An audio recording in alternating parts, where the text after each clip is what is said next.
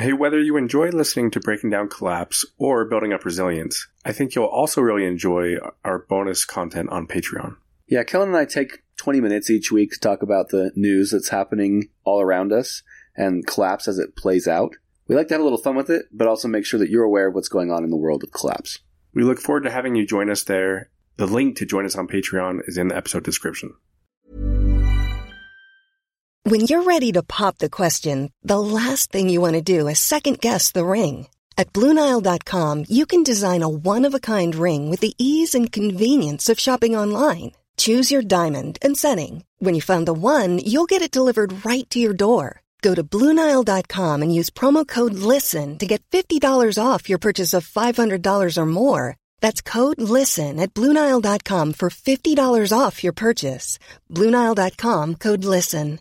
Hey, I'm Ryan Reynolds. Recently, I asked Mint Mobile's legal team if big wireless companies are allowed to raise prices due to inflation. They said yes. And then when I asked if raising prices technically violates those onerous two year contracts, they said, What the f are you talking about, you insane Hollywood ass? F- So to recap, we're cutting the price of Mint Unlimited from $30 a month to just $15 a month. Give it a try at mintmobile.com slash switch. $45 upfront for three months plus taxes and fees. Promoting for new customers for limited time. Unlimited more than 40 gigabytes per month. Slows. Full terms at mintmobile.com. Burrow's furniture is built for the way you live. From ensuring easy assembly and disassembly to honoring highly requested new colors for their award-winning seating, they always have their customers in mind. Their modular seating is made out of durable materials to last and grow with you. And with Burrow, you always get fast, free shipping. Get up to 60% off during Burrow's Memorial Day sale at burrow.com slash ACAST. That's burrow.com slash ACAST. burrow.com slash ACAST.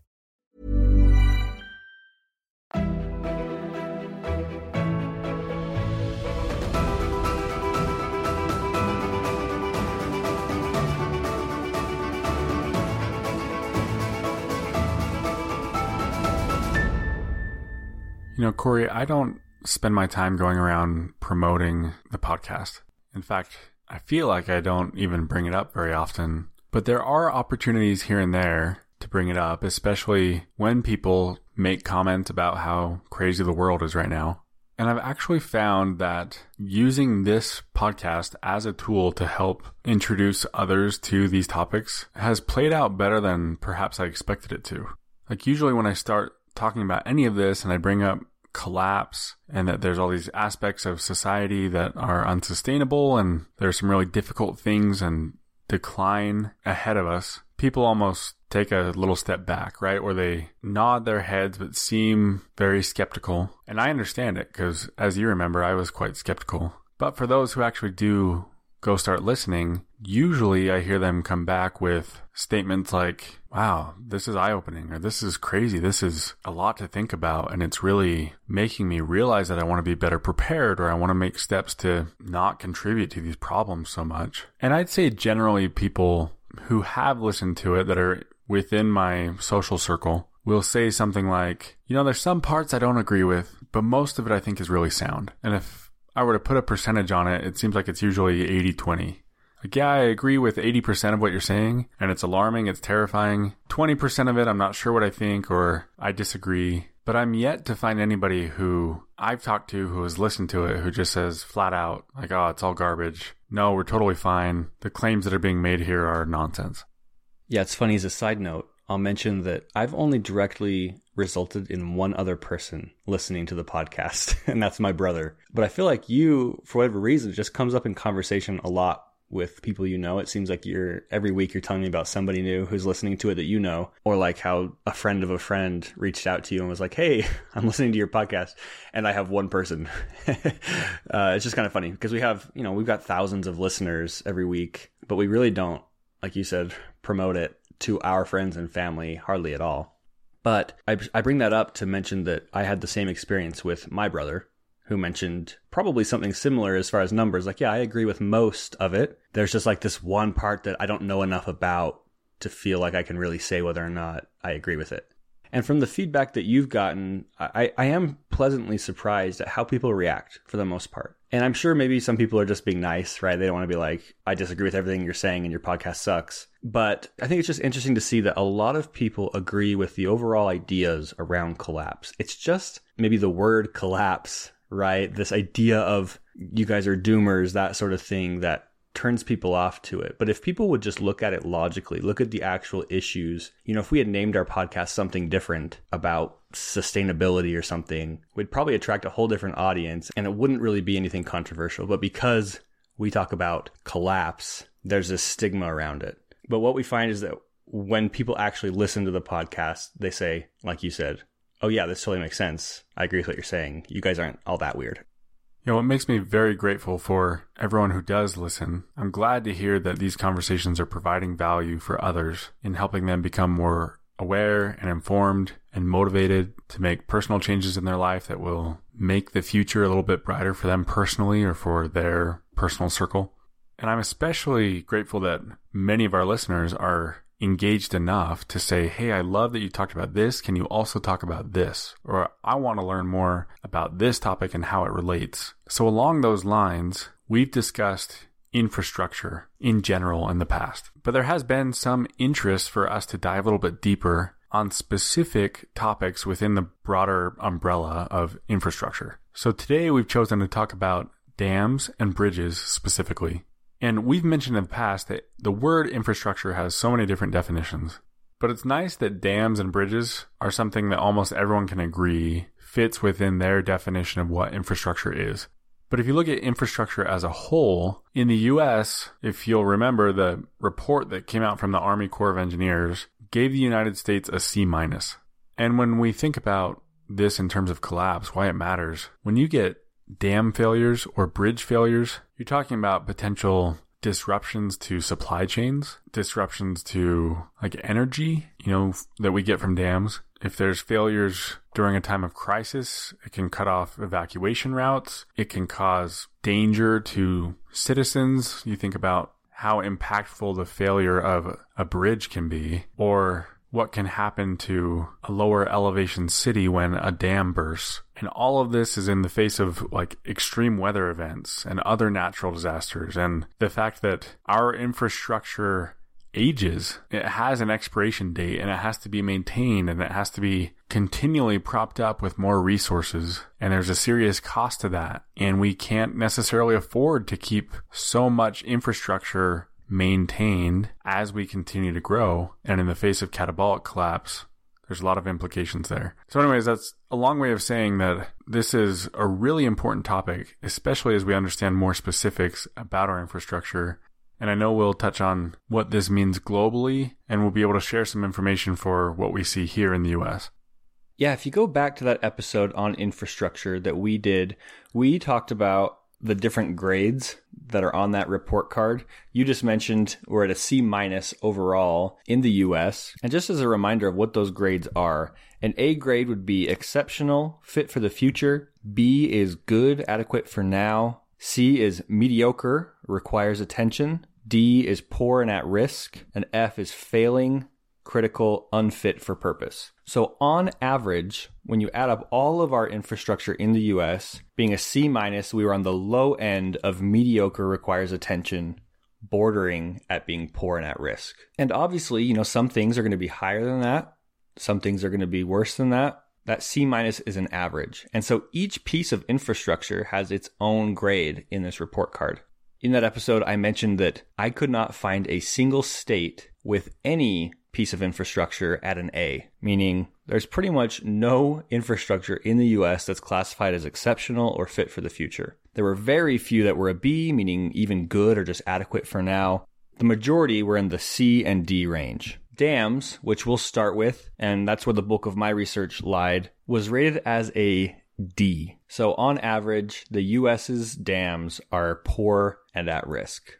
I'm going to read the description of the D category in the report card. It says this infrastructure is in poor to fair condition and mostly below standard, with many elements approaching the end of their service life. A large portion of the system exhibits significant deterioration.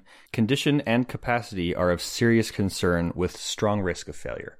So that's a classification of a D score in general.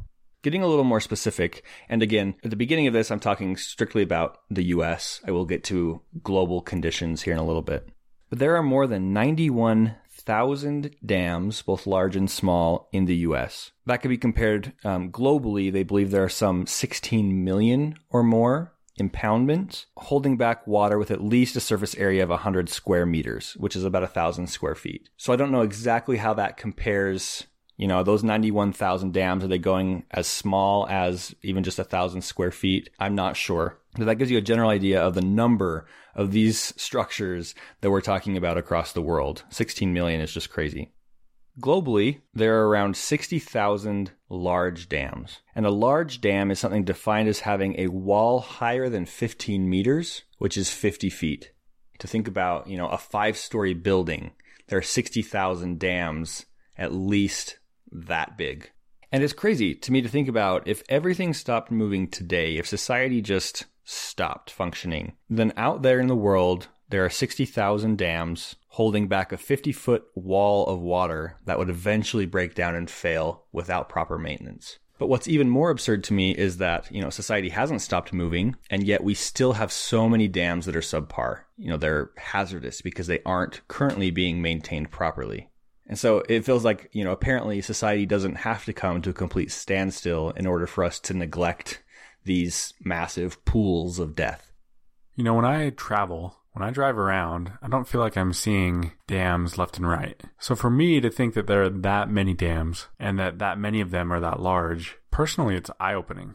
Yeah, and it's especially crazy when you consider how many of those dams are considered deficient. Because I'll bet not only are there more dams than you'd expect, but there are more that have the potential to do a lot of damage and are not in good shape. So dams have different classifications based on their potential for damage. So one classification is significant hazard potential, which means that there's potential for a lot of economic damage, but not necessarily loss of life.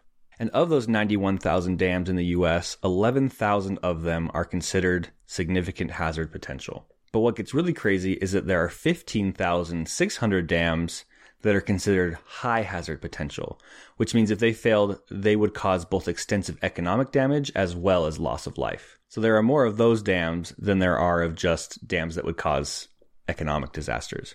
Over the last 20 years, the number of high hazard potential dams in the US has doubled. Well, hold on. Let me make sure I heard that right. You're saying in the last 20 years, so we're talking post year 2000, the number of high hazard dams has doubled? Yeah, it has, which is funny because the number of dams that are being built is slowing down. So what's happening here is that dams are being reclassified. And the reason for that is that we are growing so rapidly that we're building suburban areas downstream from these dams. So previously, those dams may have been considered significant hazard potential dams because they were going to do a lot of economic damage to farmland and rural areas. But now they're considered high hazard because if they were to fail, they would result in a loss of life due to the new cities that have been built below them. Yeah, so what you're saying is there are people in danger areas that weren't there before. That's right. And so it's due to primarily just the insane amount of growth that we've had. I think part of it as well is that they're running out of places to build dams. So when they need to build dams, their only choices are to build them in more high risk areas. It's important to note that a high hazard potential dam doesn't mean that it's at risk of failure. It just means that if it were to fail, that would be the result. But when it comes to the number of high hazard potential dams that are considered deficient, 2,300 of them are. So that's approaching one in six of all high hazard dams in the US are considered deficient. And there was different definitions of deficient, they said, based on the state. So there wasn't one solid way to say, here's how we classify something as deficient, but it signifies that it needs rehabilitation, repair in order to be considered safe. Something else that I thought was interesting was that of all the high hazard dams, only 80% have an emergency action plan, which is basically here's how we would evacuate. If it failed, here are the exact steps that we would take. Like it seems like if you're going to build this multi-million, hundred million dollar dam, you would put in place like a pretty simple plan about what you would do if that dam were to fail. But it's crazy to know that only four out of five have those plans in place. One of the big issues with dams is that they're aging and they're aging rapidly. Um, from the report card, this is what it said. The average age of our nation's dams is 57 years, which, by the way, I saw a few different ages ranging between 57 and 64. So it's somewhere in that range. Anyway, it says by 2030, 7 out of 10 dams in the United States will be over 50 years old. The high average means that the majority of dams will not have been built to current standards, let alone incorporate newer standards that improve their resilience and reduce the risk to downstream areas. Furthermore, at the time of their construction, they may have been considered low hazard potential, so they may not be able to withstand the increasingly frequent and severe weather events or other natural hazards like earthquakes. So there's a couple things with that statement that are interesting. The dams are aging, and the majority were not built to high enough standards, so that likely means that the number of deficient dams will continue to rise dramatically over the next few decades. And then another interesting thing mentioned there is that at the time of construction, many of these dams were considered low hazard potential because they were in rural areas, thus, they were built to lower standards. So, those dams that we were just talking about that have been reclassified, they were built to lower standards because they weren't necessarily meant to have to be strong enough to protect people. But now we've put people in the downstream and haven't necessarily reinforced or made those dams more safe. So it's estimated that there is current need of more than $66 billion to rehabilitate the nation's dams. The report card said that without specific funding programs, many dam owners cite lack of funding as the reason maintenance and upgrades are deferred. As of 2019, over half, 56.4% of U.S. dams were privately owned. The remaining dams are divided among a variety of owners. Among them, 20% are local, 4.7% are federal, while an almost equal figure, 4.8%, are owned by states. The smallest share of dams, 2.4%, are held by public utilities. Identifying dam owners is critical, as funding rehabilitation and repair falls to them. So we talked about this a little bit in the infrastructure episode, but it absolutely blows me away the number of dams that are privately owned. Yeah, I remember from our previous conversation, you had told me about a dam that had failed. And if I remember right, it had caused like hundreds of millions of dollars in damage. And it was all because it was privately owned. It was a couple of guys who had purchased it as a tax write off or something like that. And they didn't really have any incentive to put the resources, the money into maintaining it. And so then it caused this massive failure. And to think that there are all sorts of dams out there that are just privately owned and that it's possible for somebody to just neglect that that there's no one really enforcing the kind of maintenance that we need to prevent that from happening. That's just mind-blowing. Yeah we'll actually talk about that that dam specifically here again in a little bit and dig a little deeper into that. So i'm glad you brought that up. One thing i want to point out first is that number that 66 billion dollars you know, that's how much money is needed to bring dams up to where they need to be. And 66 billion simultaneously sounds like so much money and also not that much when you compare it to just everything else. But I think the issue here the reason that we're not just funding that. We talked about in the infrastructure episode about how more than $5 trillion is needed just to get all of the US infrastructure up to the level of B, just to make it adequate. So, how do they decide where to put the priority of that funding? We don't have money for all of it. You know, Joe Biden just passed the $1.2 trillion infrastructure bill, and only a fraction of that goes to the types of things that you see on the infrastructure report card so what becomes the priority? Where do we put the money? Where do we put the resources? And when you look at the amount of money being awarded to, you know, dams and dam owners as grants to help them financially to maintain upkeep or rehabilitate their dams, it is very small. There's a program that came out called the High Hazard Potential Dam Rehabilitation Program that was funded at less than 0.1% of the need estimate. so it wasn't even one in a thousand of what was needed at $10 million. It was a quarter of its $40 million authorization. So they've been authorized to receive 40 million. They received 10. They needed 66 billion. And you know, that's only the current state of dams. Every year, dams are going to continue to degrade further and further. More repairs are going to be needed. And like it said, by 2030, seven out of 10 dams are going to be older than 50 years in the US. So, going back to the issue of private ownership, it, it's terrifying to me to think that more than half of dams are owned privately. Private owners tend to act in personal interest. The extraordinarily high financial cost to preventing a relatively small chance of a catastrophic failure just doesn't align well with private entities' priorities, with their pocketbooks. You know, if they're heavily insured, which most of them are going to be, they feel protected behind their lawyers and all that, that the cost, what they would end up actually paying in the event of a disaster, would likely be less than the cost of just repairing it. And they believe that the likelihood of a failure actually happening is really low. So they don't do anything about it. And this was evident in the failure of the Piney Point wastewater reservoir into Tampa Bay that we spoke about previously. You know, that wasn't a dam, but it caused a lot of issues because that reservoir was not maintained because a private entity did not want to pay for the upkeep required. But you just referenced the, the dam failures in Michigan. So it was actually two dams, um, the Edenville and Sanford dams. That was in May of 2020, and they were privately owned by someone from out of state. They were basically neglected, and in the end, the failure resulted in 2,500 structures destroyed and over 200 million dollars in damages. Which, by the way, only 10% or so of the homeowners that had structures destroyed had flood insurance. So 90% of them were just, it was a complete loss for them. If the dams had been repaired beforehand, the cost was estimated to have been around $35 million. And so not only was there $200 million in damages to existing property, but now it will also cost a further 200 to 300 million dollars to repair those dams. So because they waited and didn't do the repair beforehand, that 35 million dollar repair turned into a 400 million dollar catastrophe. And you know, when you extend that out to the 66 billion dollars that we need to fund it now, it seems like if priority isn't made on that, that 66 billion could balloon into, you know, a trillion dollar catastrophe.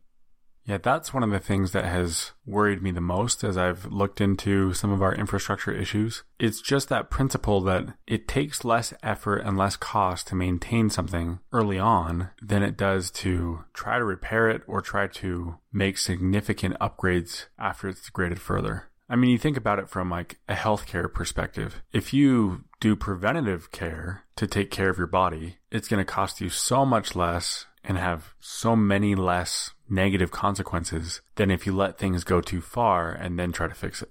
Yeah, it seems like the same is true with really any sort of maintenance. You know, you get your oil changed in your car so you don't have to replace your engine, that type of thing. But some people are cheap. They don't want to pay the $40 or whatever every three months to have their oil changed, and they pay a pretty steep price in the long run.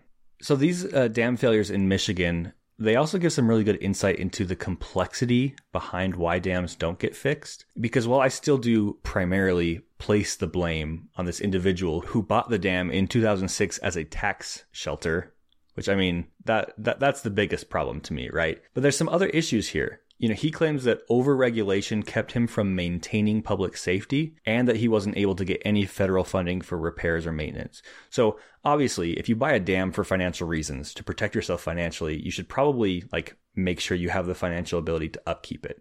That should all go into the ROI of your decision. Uh, if you can't make those financial obligations and still make a profit on your venture or whatever, then don't do it. It doesn't seem right to purchase a dam and then expect the government to pay to fix it for you so that you can continue to use it as a tax shelter. So that, that part is just obvious and very frustrating to me. But his other point is interesting because he's claiming that he wanted to lower water levels in order to keep it safer. He tried to lower water levels in the past, but locals demanded he kept water levels high so they could go boating on the lakes. And apparently the state actually sued him just weeks before the failure because they said he was lowering the water level too much, which was hurting local mussel habitats. So his lawyer is claiming that he was trying to keep people safe and that the government was putting the environment over people's safety and property safety. So it's kind of this weird mix of everyone blaming each other. There's a lack of funding. You know, we're putting one need over the other. And in our bureaucratic government systems, it really is no wonder to me that these things aren't fixed before they become a disaster. Because,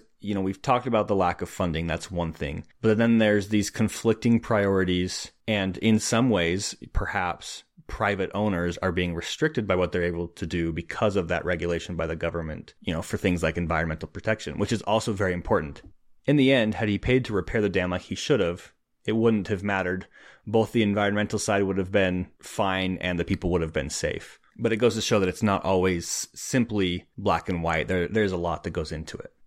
So since 2010, there have been 250 reported dam failures. And obviously, not all of those are going to be large dams. Most of those are small dams that maybe don't cause much damage or any loss of life. And another 500 incidents were caught and managed right before imminent failure. So just in the last decade. And experts believe that more dam failures will occur in the coming decades and that there's going to be an increased loss of life from those failures. So let's shift now and talk a little bit more about this from a global standpoint. So earlier I mentioned there are some 60,000 large dams globally. Those are the ones that are at least 50 feet tall or 15 meters. Of those dams, experts believe that some 19,000 of them are over 50 years old. So that's nearly one in three. And some of the world's largest dams are at significant risk of failure. You know, the US dams being at an average age of, of 55 to 65 in global terms is pretty low because of how young the US is. Um, for example, one article mentioned the 125 year old Mullaperiyar Dam, which I'm sure I just pronounced that wrong, nestled in a seismic zone of the Western Ghats Mountain in India. This 176 foot high relic of British imperial engineering cracked during minor earthquakes in 1979 and 2011. I'm reading from the article, by the way. It says, according to a 2009 study by seismic engineers at the Indian Institute of Technology, it might not withstand a strong earthquake larger than 6.5 on the Richter scale. 3 million people live downriver of the dam. And then it goes on to talk about how repairs or emptying of the dam are being held up by this long running legal case, government bureaucracy, so nothing is being done to help fix it. There's another one called the Kariba Dam, built by the British on the Zambezi River in southern Africa 62 years ago. Back then, it was seen as Africa's equivalent of the Hoover Dam, but in 2015, engineers found that water released through its floodgates had gouged a hole more than 260 feet deep in the riverbed, causing cracks and threatening to topple the concrete dam, which is 420 feet high and holds back the world's largest artificial lake. So this is just a massive dam holding a massive amount of water. And downstream are some three and a half million people, as well as another giant dam that engineers fear would probably break if hit by floodwater from the upper dam.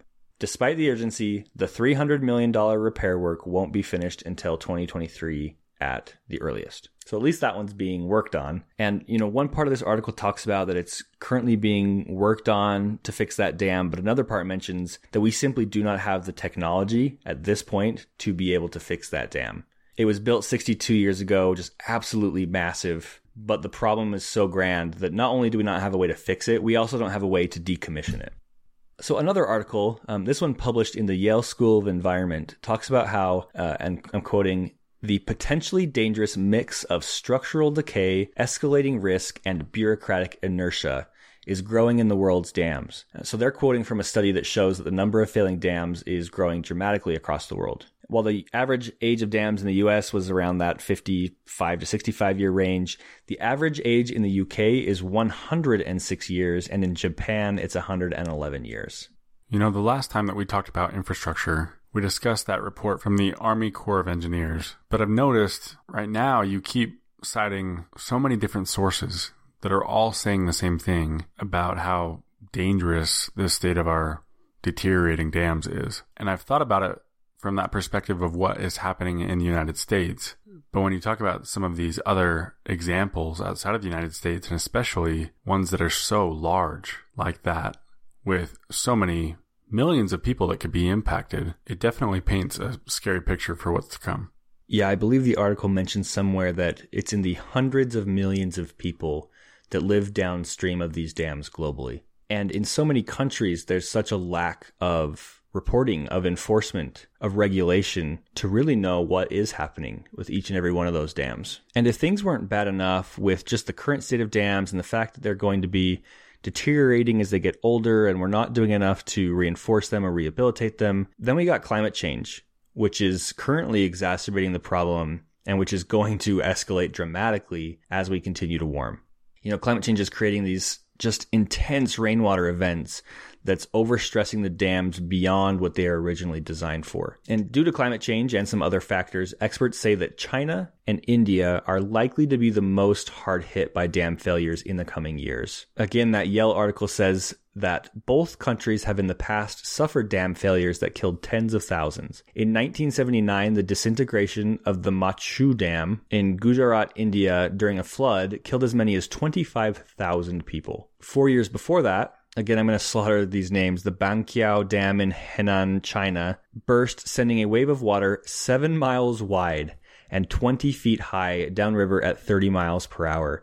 It killed an estimated 26,000 people directly, including the entire population of one town. As many as 170,000 more died during an ensuing famine and epidemics. So we're talking about nearly 200,000 people that died as a result of a dam burst. This disaster has been called the deadliest structural failure in history, and it was kept a state secret for many years. And one thing I want to point out here really quick is that when we're talking about dams and collapse, right? A, a single dam failure causing even deaths like this, 200,000 deaths, is not necessarily collapse, right? But it's the continued failure of multiple dams, the impact that the failure of these dams has on other infrastructure, the impact that it has on economies, and the fact that overall these dams are in disrepair further and further. And again, like I mentioned earlier, the consequences of collapse on dams itself. If society were to collapse and the ability for us to pay for repairs just completely went out the window, while we're going through catabolic collapse, we're also going to be dealing with the impacts of multiple dam failures happening at different times. In terms of collapse, a certain number of people dying, even if that number is very high from a dam failure, doesn't necessarily mean that collapse is being caused by that failure, right? But when you consider what that wall of water can do to other infrastructure, like bridges and roads and transportation to private property, the money and resources and time and all of that required to clean up after that mess. And like Kellen alluded to earlier, with catabolic collapse, we're simply going to be having access to less and less time, to less and less money, and less and less other resources. Going back to China, you know, it has around 24,000 large dams, all just in, in China built largely in a time when economic expansion was more important than engineering prowess. So the two dams that failed that we just mentioned, they were only 20 and 23 years old respectively. They were young dams, but the problem was they were not built adequately to support the amount of water that would flow through, especially in times of flooding. And as climate change intensifies, these rainfall events will likely cause dams to be stressed to such a level that emergency releases of water will be required which would flood towns and villages, you know, or outright failure could occur, which will destroy entire cities. You know, this happens currently. This has happened in the past where a dam reaches a point where it's in danger uh, of failure. And so authorities will say we have to release, do an emergency release of some water, knowing that that is going to impact people. It's going to kill people. It's going to destroy property. And, and I believe there was an example of this happening just last year in China. I don't remember where it was, but the decision was made in order to save a dam, we're opening up the floodgates and it just decimated people below. Okay, so I've been talking a lot here. Um, the last thing that I want to mention is that another issue that results in the failure of dams is a lack of staff required for inspections. So we already know we're in this weird time of like labor shortages, a very competitive labor market. And this was an issue since before this. So this is only going to be exacerbated, but it's creating this massive backlog of both inspections needed to be done and repairs needed to be done after those inspections are completed. The Oroville Dam, which suffered damage to the spillway in 2017, um, that almost resulted in dam failure, which would have been catastrophic for thousands of people living downstream in California. Um, it's one of California's most important pieces of water infrastructure. But that dam was found later to have structural deficiencies that were missed because of a lack of proper inspection. And it's crazy to think about to me. You know, we live in the USA, which is supposed to be, you know, this country that just has its stuff together. You know, it's what people consider a first world country. And yet we're so unable to simply inspect infrastructure frequently enough to be able to detect these types of things. And then again, I go back to, you know, some of these countries where, you know, they might be in a constant state of civil unrest or war. And there's all these dams in the background that who knows what's happening with them. I, you know, highly doubt they're getting the sort of inspections, maintenance, upkeep that they that they need to be getting. All right, man, we get it. We're having problems with dams. So you might say we're having some damn problems. oh, we're gonna have to put the explicit tag on this one now. Totally worth it. You know, as you're describing all of this, it makes me think about some years ago when my wife and I were looking for a home. People warned us and said, you want to be cautious about purchasing a home that is 30 years old. Because at least according to them, they were saying at around 30 years old, that's when everything starts to break. That's when you have to replace the roof, and that's when you have to replace certain appliances or the furnace or air conditioning or whatever. And you had mentioned, I think at least in the US, the average age of these dams was 57 years old. And you know, when it comes to bridges, 42% of all bridges in the US are at least 50 years old. And it kind of makes sense because in the last 100 years, our global population has roughly quadrupled. So you get this huge spike in population. I think back to like the New Deal and all the new infrastructure that was put in place several decades ago. And now it's kind of all lining up that these structures are reaching the end of their life cycle unless they're maintained. We're just in a time where we suddenly have to do all this maintenance that we might not have had to worry about for the last few decades. A lot of what you said about dams is relevant to what's happening with bridges. And so I won't go into quite as much detail, but because we make such an effort to be well rounded and present the full picture, I do want to mention a couple of good things. You know, bridges that are being built today are being built to last longer than they were in the past. So the American Association of State Highway and Transportation Officials now requires new bridges to be designed with a 75 year service life. And in the past, it was a 50 year service life. So at least we're getting better. Um, we're getting better methods for checking bridge conditions. We've got new technologies and we're even beginning to embed sensors so that we can have continuous feedback on structural conditions.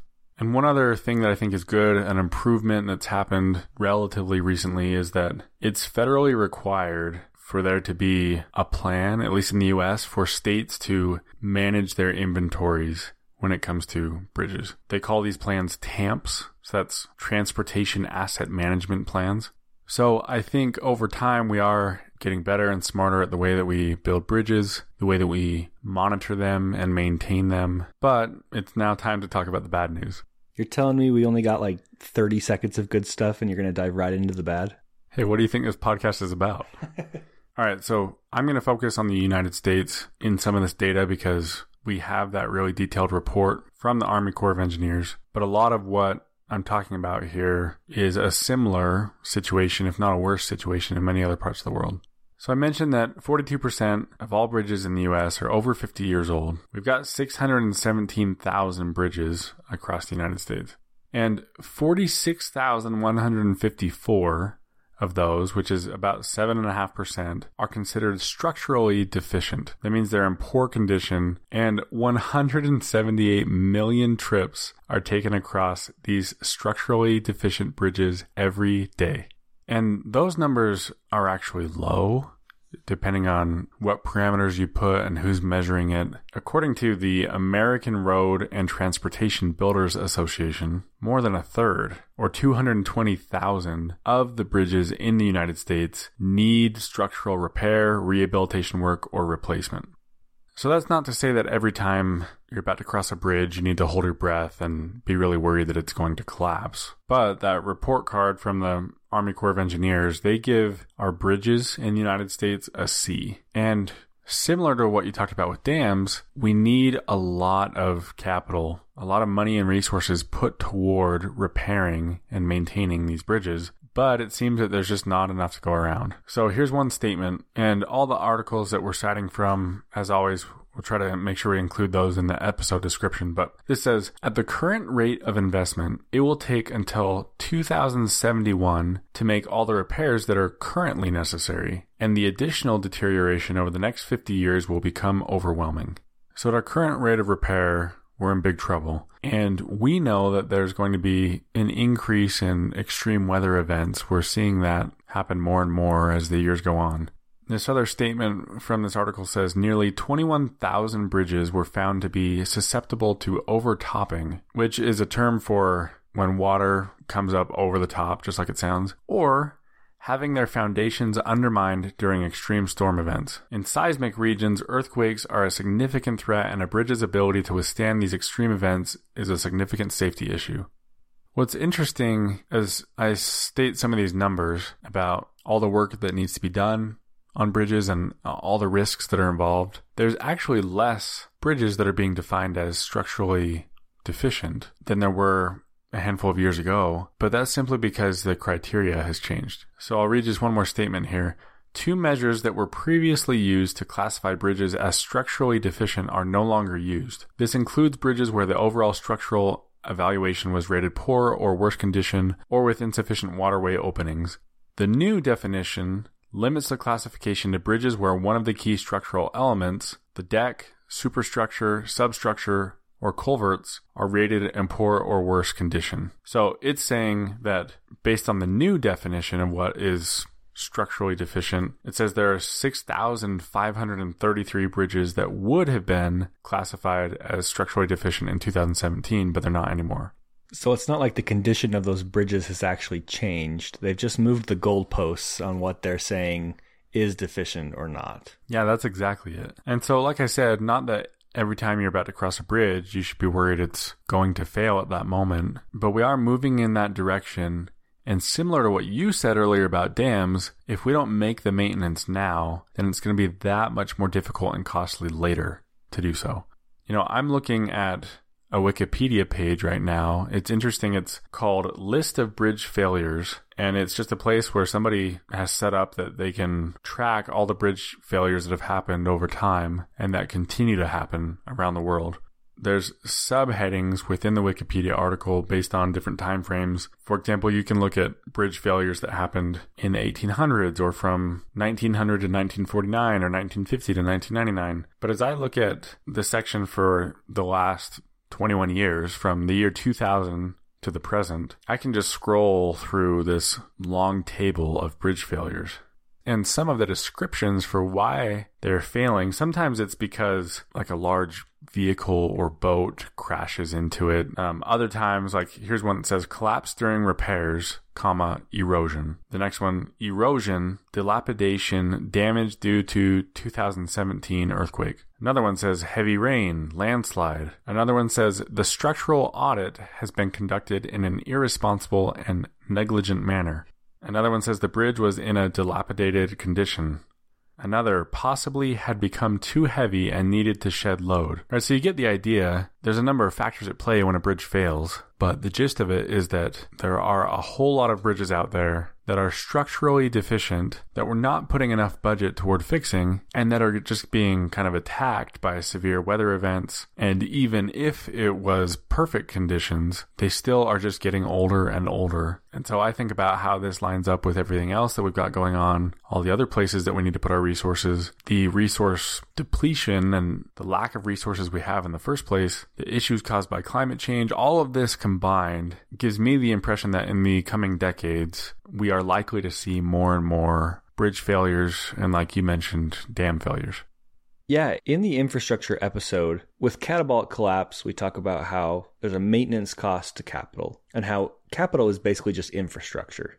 And bridges just seem to be one of those pieces of infrastructure that are an absolute necessity. We're going to keep building bridges. We have hundreds of thousands of them that we're going to continue to use. And the loss of a bridge represents the loss of an entire roadway. You know, if, if a bridge goes out, there's no way to pass that road. And so losing a bridge represents so much more than just the monetary cost, right? Or sadly, the people who lose their lives, you know, driving across it when it fails. It represents a serious hit to our supply chains, our ability to transport things around the country, and it represents a continual nagging sort of requirement of upkeep, maintenance, and money. You know, a dam is one of those things that just sits there and can sit there for decades without any maintenance, without any repair. It can be completely neglected and it's not noticed until the moment that it fails. But it seems like the bridges require sort of a continual upkeep all the time because they're continually being used. They're constantly being degraded, you know, with every truck that goes over it or whatever. You said that there's 178 million passes per day on these deficient bridges alone. And so it's it's not really a bill that I feel like can just be ignored. It's one that has to be paid when it comes due. And so the two main issues that I see with bridges is again, one, the issues that can happen when they fail to supply chains and critical transportation infrastructure. And two, the continued strain that this puts on our budgets, you know, financially, but as well as just the demand on resources. As with all infrastructure, catabolic collapse is just going to wreak havoc. And it really makes me nervous. You know, I wonder what year is the Army Corps of Engineers going to come out and say, it's all an F. you know, like bridges, F, dams, F, everything is an F. Because it feels like at some point we're just going to reach a point where there's a critical failure in it all because we're not we're not maintaining it and that cost like you said is going to rapidly get to a point where it's just simply not doable. And my guess is that we'll just be putting out fires. We'll just be patching the dams that are in imminent, you know, a threat of failure and we'll be repairing the bridges that aren't drivable. Meanwhile, dealing with the inconveniences to our supply chain, you know, increased costs for longer routes and and that can all have ripple effects on an economy it can have ripple effects on EROI of energy and and all of those things yeah, you know, it's interesting. We recently recorded a bonus episode for those who support us on Patreon where we talked about oil prices and what's happening there. And one of the articles that I came across as I was researching the state of our bridges was kind of advocating for the additional funds that we need so that we can make these repairs that need to be made that we're not currently making. And the proposed solution was to increase the taxes that are included on our gas prices, which I think makes sense from the perspective of, you know, hey, we don't have enough money for this. Let's just hike up gas prices a little bit more, take a cut of that and use it to fix all of our bridges that are failing. But I think whether that proposed solution ever gets accepted or not, we are going to continue to see the cost has to come from somewhere. And it feels like we're on borrowed time to some degree. And so at some point, we, like you mentioned, have to pay that bill.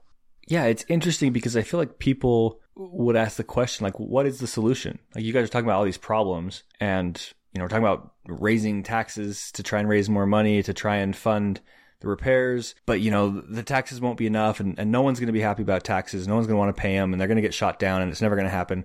So what is the solution? And i think you know i would say there isn't one. We've that's the nature of catabolic collapse. We've built up this massive system that has to be supported by just an absolutely wild amount of infrastructure. And it's the absolute perfect example of catabolic collapse that we cannot afford to update, to maintain, to repair our infrastructure and keep it literally from collapsing.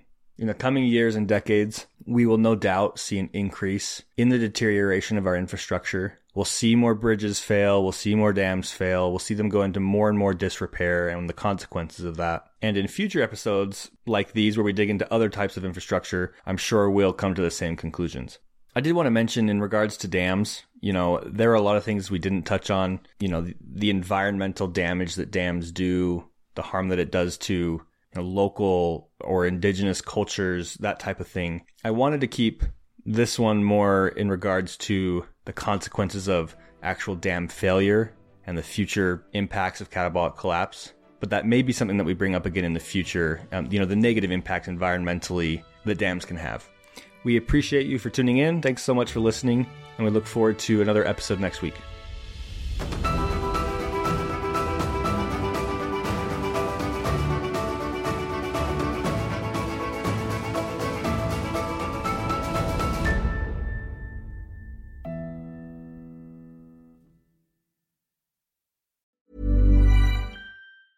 Planning for your next trip?